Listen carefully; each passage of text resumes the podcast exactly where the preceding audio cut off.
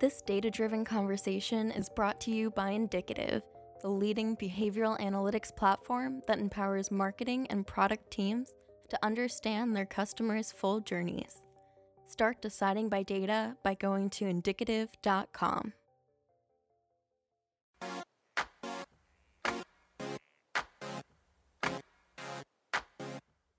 listening to Deciding by Data, the podcast that brings you into the C suite to learn how data drives successful businesses. I'm Lauren Feiner, and your host is Jeremy Levy. Today on the show, we explore the future of work. We sat down with Kathryn Minshew, the co founder and CEO of The Muse. The Muse is a careers platform that lets candidates peek into companies before they apply through photos and videos. Companies pay to have profiles on the Muse so they can stand out from competitors on text heavy job boards and to source candidates who understand their values before they step through the door. We asked Kathryn Can data help you find your dream job? What even is a dream job? And what happens when life no longer centers on being employed? We all had that childhood friend who seemed to know exactly what they wanted to do with their life. There's the captain of the debate team who wanted to be a lawyer since age five, or the science nerd who knew everything about marine biology.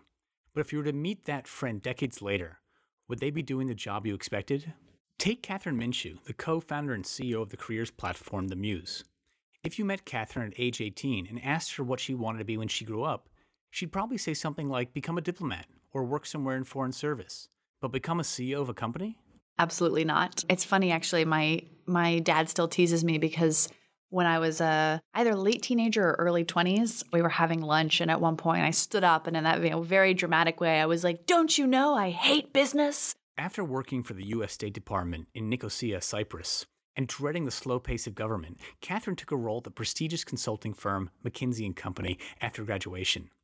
A couple years later, Kathryn was in her mid 20s working as a management consultant and thinking to herself, How did I get here? How do you know what a company's like before you apply? Classic millennial, right?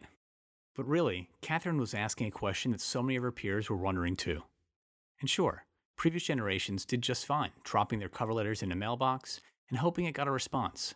But we're talking about a generation that has never rented an apartment without seeing pictures inside or even experienced a truly blind date.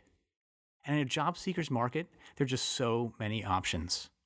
So, in true millennial fashion, when Kathryn decided to make a major career change, she first tested the waters. I was both interested in entrepreneurship, but also in global health and uh, international aid. And I thought, well, I can do one of those things for six months, not the other. So I took a, a six month job that would let me live in Africa. It was a great experience. But when I came back, I was really committed to diving in and, and starting a, a business. When she got back to the US from Rwanda and Malawi, Kathryn was still wrestling with this question of how can you know what you want to do with your life? How can you find a career that truly suits the lifestyle you want at this specific point in time? Kathryn created The Muse in 2011 to begin to answer these questions. The Muse has taken an approach that blends data with authentic, humanized content.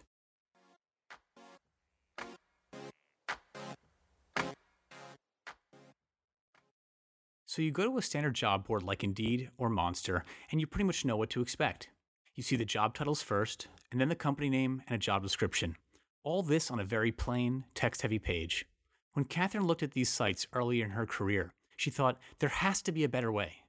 You know, most of the job search sites that came before us focused on quantity over quality. They were very functional tools. They might help you organize your job search or give you a list of, you know, 3,728 responses to a query about what jobs you were looking for. But there was nothing about what is the company's culture and environment like? I mean, it sounds so silly, but we were one of the first people to say, as an organization, you should put pictures of your actual office and your actual employees on the internet instead of stock photos, right? That is just 101 level stuff. And yet nobody had brought that to the career space.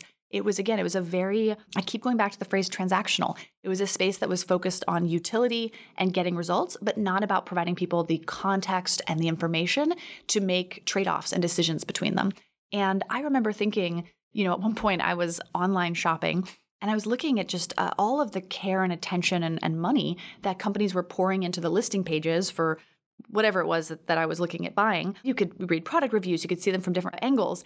And I clicked on the career site for that company and it was just awful. There was no there was none of the same care selling their employment opportunities, their careers, their business culture.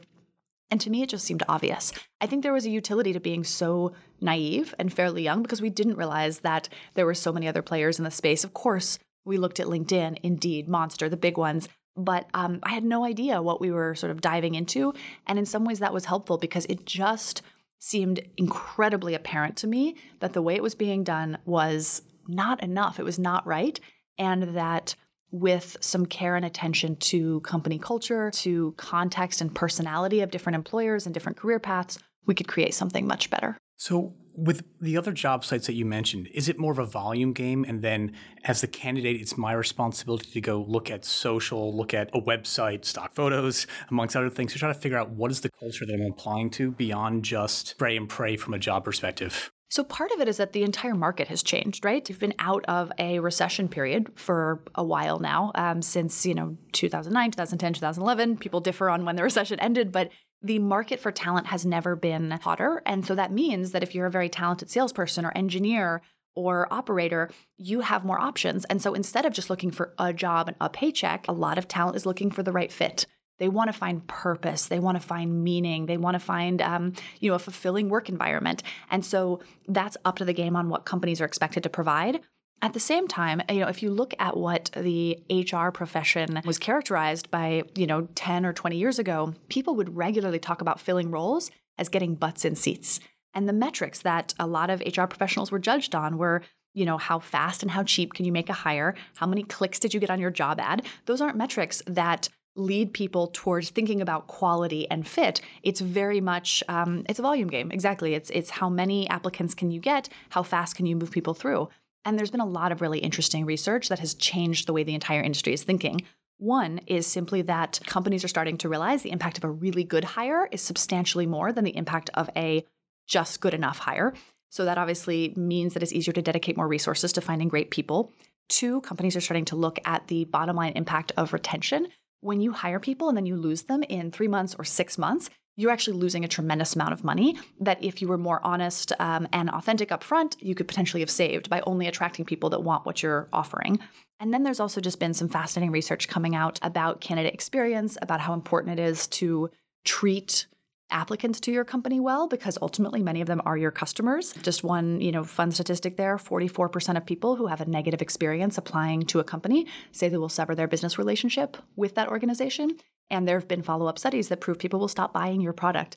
They will tell their friends and family not to go work for you. And so it's just changing the game in terms of how companies are thinking. They have to approach recruiting candidates and likewise, I think individuals are really raising the bar on what they expect. How much of that is a factor of the fact that unemployment is at a, I think, a 17 year low? Is it because there's such demand for talent now that potential candidates can be very selective about where they want to work? You know, it's certainly a huge factor. Um, I think that said, if we saw a big change tomorrow and the market shifted towards more of an employer's market, I still think the best people, you know, you can't really put that genie back in the bottle. The best people are going to say, wait a second, this is an equal partnership. I'm giving you 40, 50, 60 hours per week of my life, and I want you to treat me well. I want you to sell me in the same way I'm going to sell you.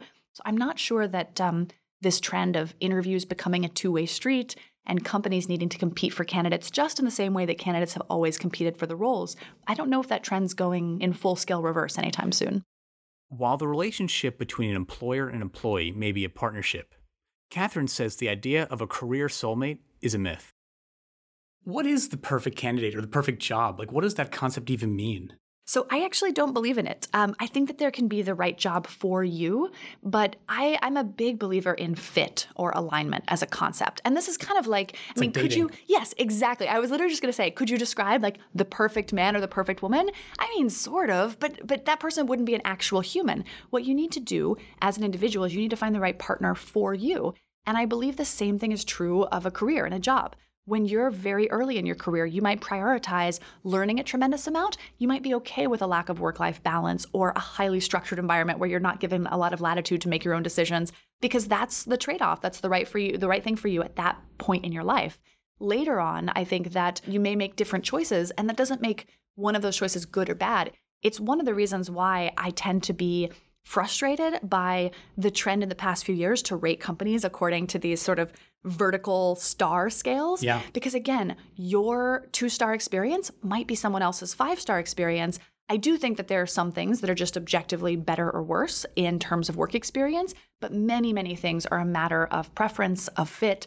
And my goal with the Muse is to create a platform and an experience where individuals and organizations can find that alignment. How do you even quantify those factors? So it's not easy to do. I will I will say that up front. Um, I think that there's there's the pre and the post version.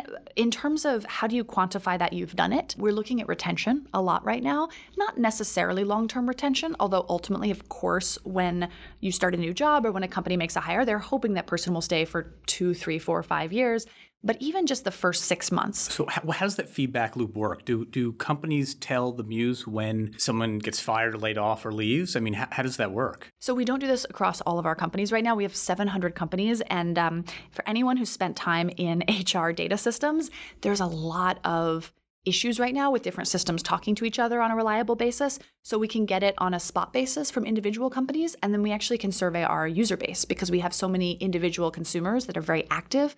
We've also looked at it in terms of early on when we were just trying to prove if this was a good hypothesis to follow. We actually looked at the LinkedIn profiles of the subset of people that we knew had been hired through the site and saw how long till they were promoted, how long till they were left the company, you know, what inferences can we make about their career path. But is that and something then, that you're doing on an ongoing basis now? I mean, I, I love this idea of like, I like the dating analog, right? It's like finding the perfect match for someone, but it requires, I feel like, a lot of information in terms of understanding the efficacy because everybody's different. Like, can you maintain that? Can you continue to build that profile of what a good match is? I believe it's possible to do better than we're all doing today. I don't know that an algorithm is ever going to find your spouse, and I, I'm not sure that we'll ever be able to build the perfect career genie, but I do think there's a huge amount of room for improvement.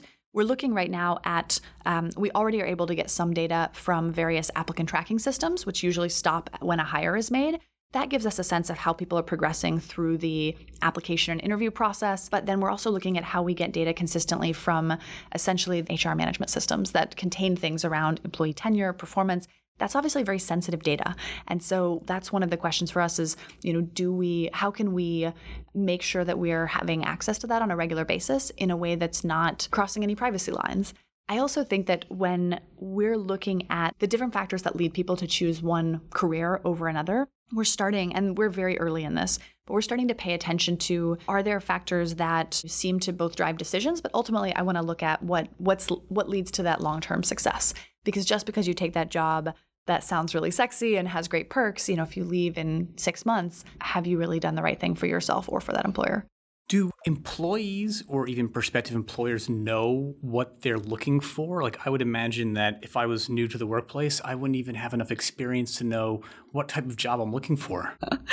That's a huge problem. In fact, we have a diagram that we often use internally at the Muse, uh, and in the middle is career alignment or fit, getting those two sides together. Um, but on either side, with individuals and organizations, we have questions like, "How do I know what I want? How do I know what I what I can offer?" It's it's a huge issue, and for employers we made an acquisition last summer um, of a company called Brandamper. We call it Brand Builder now internally. And it's this fascinating tool because it lets us go into the employee bases of our company partners and source a tremendous amount of data and content about what their experience is working at the company. So, wait, that means that you can connect to their HR systems around their experience at the employer. Did I understand that correctly? So, we have a separate tool. It doesn't plug into their existing systems, yeah. but we partner with the company to send out, usually via email, oh, I see. Uh, a link that is, uh, is a unique link for every single employee that leads to the brand builder tool on the Muse's servers.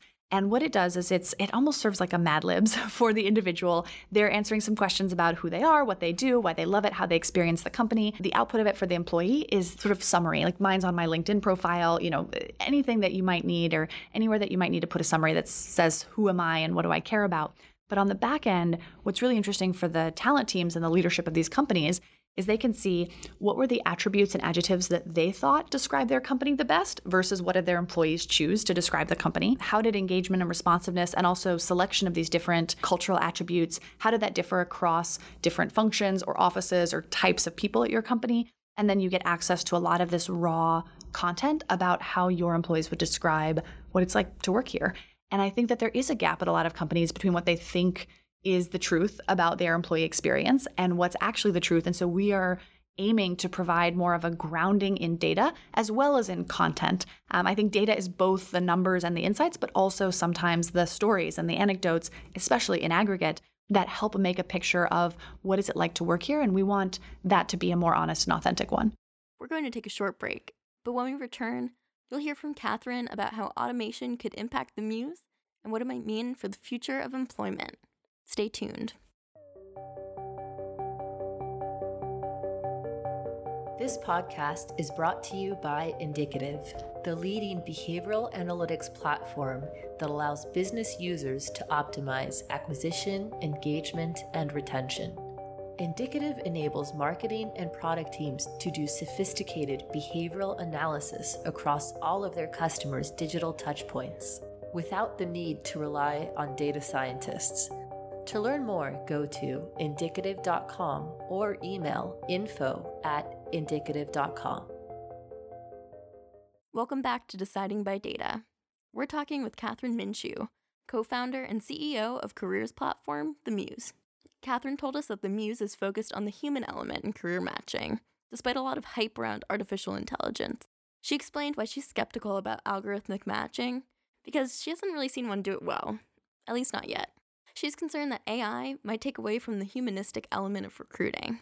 Before we started taping, we also chatted very briefly about the AI aspect, and you, you, had a great comment, which was your focus is more on the individual, on the on the individual people. At What role is there for AI in the job space? Yeah, you know, I think that there are a lot of things that AI can do better than humans right now, such as answering simple questions from people who are being interviewed, you know, giving you information about where do you need to be when, who will you be speaking with. At the same time, I've been a little troubled by this trend that has popped up in a few recruitment companies to automate everything. Yeah. And that's kind of what we were talking about before, which is, you know, I am a big believer that part of what's been a positive development in the entire talent ecosystem in the last decade is this movement away from being highly transactional and just processing candidates as if they were numbers or resumes and towards thinking about how do we get the right fit? How do we treat people, even if it's at scale? How do we treat people well? And um, some of the AI companies that I've seen, I think, blur that line a little bit. So I would say that you know if you want to hire really talented people that are competitive um, and you want to get them to your business away from your competitors, giving them a bot to talk to when they're trying to really engage with a human is probably not going to be a winning strategy because if that other company gives them a human, that makes a huge difference to candidates. They want to feel respected and valued because they are a human investing their time. At the same time, I think there's a lot of ways with, you know, be it interview scheduling, there's some great AI and kind of bots that are helping to just automate that, which is a fairly thankless task on both sides. There's some really interesting work being done around just helping people get access to the information that they need without having, you know, a human to have to go and pull it for them. But I do think that the smart companies, in my opinion, are thinking about where are the areas where that personal individual touch really matters. Let's double down on those. And what are all the other things we can do? But is there an opportunity for AI in this space? I mean, the scheduling is interesting, um, but it's sort of it's sort of more procedural than it is helping to find that best match. And I wonder, you know, maybe the data doesn't exist today to fully understand this, but in the future, will the data exist, and can there be an algorithm that can at least help narrow down that process? It, not necessarily take the human out of it entirely, but help you quantify and then recommend jobs that would be culturally or in terms of your goals align more perfectly? And it's the thing you're working on. Yeah, no, it's it's um it's very much a topic of discussion within the company. I'll, I'll leave it at that. But um, you know, it's interesting. Where I thought you were going, because there are also a few companies trying to do this, is creating tools for employers to winnow the field. And I am just hesitant about that because I feel like employers have had far too much of the power in the equation. And of course, I mean, we work with a lot of great employers. I want to empower them, but I also want them to meet candidates as if it's a two way street. I'm much more interested and excited by the idea of helping an individual assess what is it that is going to be the best fit for them and then making those recommendations. So it's it's um it's very much on the radar. Kathryn says the Muse tries to serve as a best practice advisor, but ultimately companies will attract the candidates they want by being true to themselves we try not to advise companies to do things that wouldn't be honest or authentic to who they are as employers. Uh, you know, my favorite anecdote on that front is that when the New York Times published that article about Amazon, that was very critical of many of their workplace uh, practices. Applications to Amazon, Amazon actually went up mm-hmm. because a lot of people said, that doesn't sound so bad to me. I'm in. Um, other people looked at that and thought, I will never work there. And that's exactly that sort of polarity that I think you get at very strong cultures. Doesn't mean that I personally would want to work somewhere as long as I think that we can portray it in a way that some people would and would be happy with what they get. So we definitely hear from a lot of our employers that the quality of candidates has gone up. What's interesting is that they, they measure quality in different ways in some cases based on what they're looking for. So for some companies, that does just mean that they feel like they're getting more highly qualified applicants based on the schools that they've gone to. For others, it's the applicants that are coming in the door really know what my company does, what our mission is. They seem very aligned with our values. They're on board with our ways of working. And I think that is sometimes really underappreciated. You know, there are, I think, at least six companies right now in the HR and talent space working on matching resumes or LinkedIn profiles to job descriptions. And it's all about hard skills. But I think that it's equally important to think about the type of work experience that you're creating. And again, we, we do that through a combination of data and content. But I think that that's an area where there's a huge amount of white space left to explore.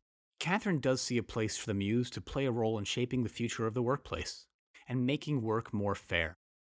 Taking a step back to look at the larger market, the Muse sits at an interesting place in between employers and employees.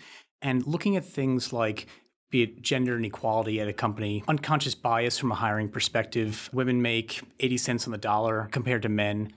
Do you see that the Muse can help solve some of those problems because you sit at that intersection?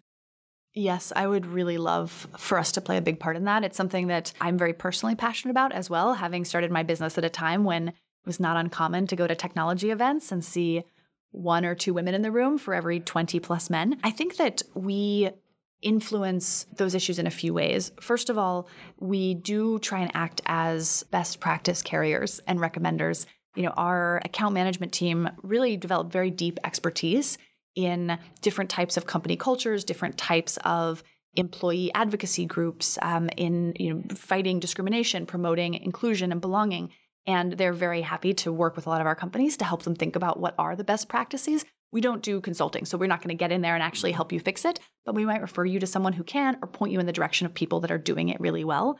So that's one way. Secondly, it's, I think, very powerful to show what different career paths can look like for people across genders, races, backgrounds, because, uh, you know, you can't be what you can't see. And so one of the things I'm also really proud of is we work very hard when we're spotlighting successful engineers, high powered salespeople, entrepreneurs, leaders to make sure that the people that we're showcasing are as diverse and fascinating and representative of what the world looks like in the 21st century. And I think that role modeling can be really important. Um, I do think it will be very interesting as we grow the Muse to think about how we might be actually able to assess companies on some of these metrics. But it isn't something that we've been able to do yet, again, because these are really complex issues. Do they come to you sometimes and say, hey, these are things yes, we want to change? Absolutely. And I think partially it's because we work hard to do this ourselves. We speak a lot publicly as a company and as a lot of individuals at the company about more inclusion, more equality, more diversity across both the technology industry and other industries. I think for us, we have a lot of tools and ways to help companies with hiring strategies that might focus on bringing in more diverse hires but we try and make sure that it's genuine. You know, just trying to bring in diversity as, as sort of window dressing is not going to be very effective. Um, not only because, you know, you won't be able to keep those people if you don't provide a really inclusive, positive experience, but also because candidates have lots of ways of back channeling, whether you're serious about what you say. You know, lying in the recruitment market is not anywhere near as effective as it used to be. And, and we just pretty much try not to work with that it. You, uh, you tell companies not to do. Yes, we are very, very forceful about uh, all the reasons why that's not only a losing tactic, yeah. but if they're interested in doing it, they should go somewhere else. So that's that's really big for me. But um, you know, I do think that a lot of companies that haven't historically been as strong at diversity and inclusion in the past are starting to wake up to the need to do something about it. And I think the best ones are the ones that are honest about that. And they go to the market and say, look, we have not always been great at this, but we really want to do better. We want to bring people in who will help us change. And we're going to meet you more than halfway and do that change as well. Because if you try and pretend like you're a diversity and inclusion pro and you're not, that's just going to backfire. And again, it's not authentic, it's not honest. You need to bring that message that is that is accurate and that will resonate and you will find people who want to get on board with helping be the change and that I think can be the the first step for a lot of those companies. Let's say the Muse perfects the career matching algorithm and solves our job seeking problems. What happens when the very jobs the Muse is seeking to fill are taken over by machines? I think when you look at history, most of the major technological advances that have threatened to wipe out employment have, in fact, increased employment, but for people that are willing to learn more skills, which is not always a positive fact, but does seem to be a pattern in history. And so I think one of the advantages that we personally will have as a as a business is most of the people who use the Muse are highly skilled workers. Many of them are at the beginning of their career. Our average user is about 30 years old right now on the individual side, but they more likely than not are salespeople, operators, marketers, engineers, finance, biz dev. A lot of those positions are not likely to be automated away anytime soon, although aspects of those jobs may certainly be eaten by software. And so, you know, I do think that the workplace will look massively different if we see even one tenth of the innovation that's been promised. And personally, I'm very intrigued by a lot of the experiments being done on universal basic income because I think that giving people the latitude to support themselves in a variety of ways is going to be really important if we do see that sort of massive job loss. But I don't actually know if it will affect us quite as much as other sites. And when you look at the HR industry as well, there's historically been a divide between products and platforms and services that cater to hourly workers versus salaried. Uh, we fit very squarely in the latter camp, in the salaried camp. And so I, we're keeping a very close eye on it because it's going to affect the type of jobs, the competition for those jobs, but most of the jobs that I think will be in that first wave of possible automation are not currently listed on our platform anyway. Do you think in our lifetimes that there will be a scenario where the purpose of society isn't around employment? It's about human growth or more leisure uh, endeavors? I think that humans are, many humans are somewhat competitive, and the desire to have something that looks like work is purpose. fairly deep. Exactly, purpose. And so it may not be that in 50 years, the majority of people are working a certain amount of time purely for their own sustenance. But I do think that once you establish a baseline, people still work for all of the things above the baseline. They work for prestige, they work for their families, they work for a luxury car or a vacation to Egypt or whatever it is. And so um, I certainly could be wrong about this, but my belief is that even though the way that employment uh, works may and, and probably will change dramatically, especially for positions that are at higher risk of being automated, I think that there will still be a core work like engine that forms the basis for, for 40 plus hours a week for many, many people. So the Muse has a bright future. I, I sure hope so. Thanks for listening to Deciding by Data. This episode was produced and edited by Lauren Feiner and hosted by Jeremy Levy, the co founder and CEO of Indicative. Our music is by Chris Zabriskie and Boxcat Games. New episodes are released every two weeks. Tune in next time when we speak with Tad Martin, co founder and CEO of Collective Eye. Collective Eye is a network of data that uses predictive analytics to help sales professionals do less busy work and more selling. To learn how to make your company data driven like the ones on our show, check out Indicative, the behavioral analytics company that makes this podcast possible. Indicative empowers marketing and product teams to do sophisticated behavioral analysis across all of their customers' digital touchpoints without having to rely on data teams. Start deciding by data today by going to indicative.com. To stay up to date on the latest episodes and data news, sign up for our newsletter at decidingbydata.com or follow us on Twitter at decidingbydata.